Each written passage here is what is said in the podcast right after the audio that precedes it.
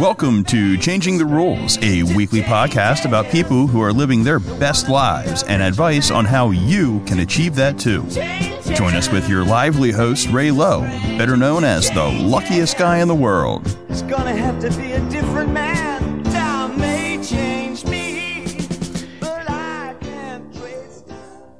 Hello, everybody. Uh, my name is Ray Lowe, and I'm your host for this version of Changing the Rules. And this is going to be one of our random thought versions, uh, which will mean it's a little shorter. And it's about something I've been thinking about that I know many of the luckiest people in the world kind of ponder at some time in their life. And uh, this one was caused by an event, but let's start at the beginning. And, and the question going through my mind right now is why is it that we wait until people die to celebrate their life? Now, for the record, I'm not against a celebration of life service at all. I think they're wonderful. I think they're important, but I, I think that we miss out on a whole lot.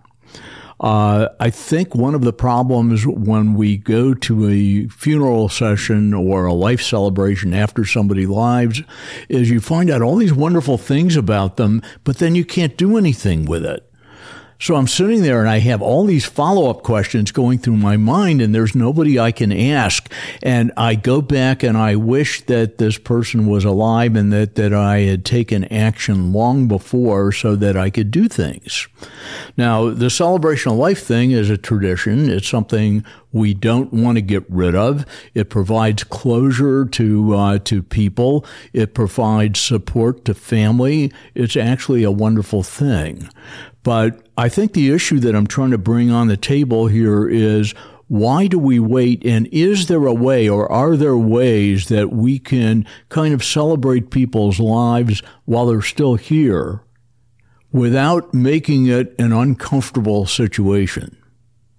All right. So uh, let me tell you about an experience that happened to me within the last couple of weeks.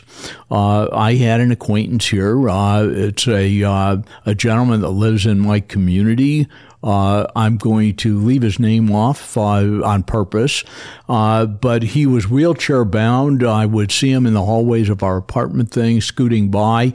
He always said hello. He always mentioned my name. Uh, when talking to other people, uh, they said, "Gee, have you talked to so and so? You really ought to talk to him because he's a fascinating guy. He had a fascinating experience and background." So I made up my mind I was going to do this. I didn't know how, but I was going to do this. And then last week I found out he died over the weekend. So here I am. I missed my opportunity.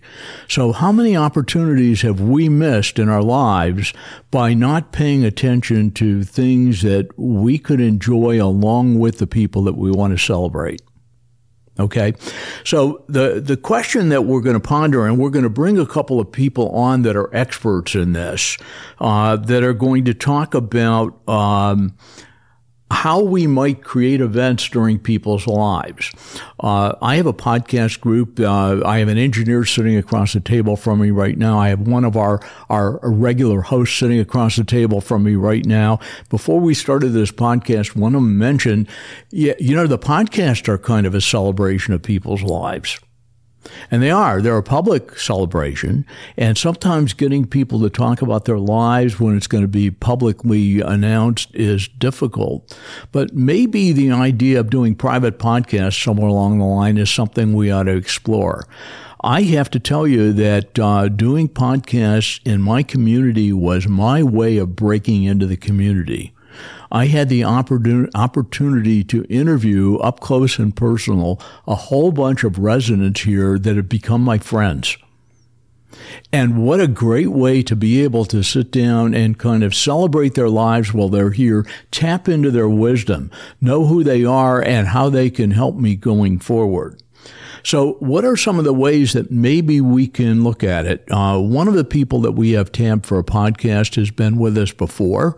She's a photo organizer, and she's going to talk about uh, how she uses photographs to do both a life celebration after somebody has died, but how it can open up a conversation with the family and friends before.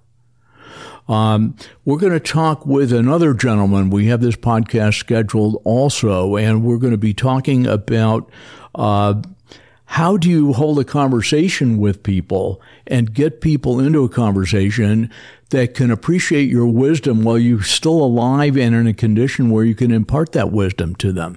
This is mostly a grandparent, parent, kid kind of a thing, but it's stuff that we don't do.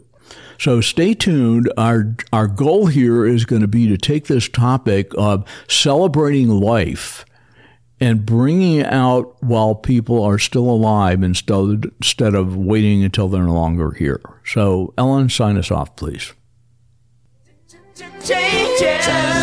Thank you for listening to Changing the Rules. Join us next week for more conversation, our special guest, and to hear more from the luckiest guy in the world. Strange Changes.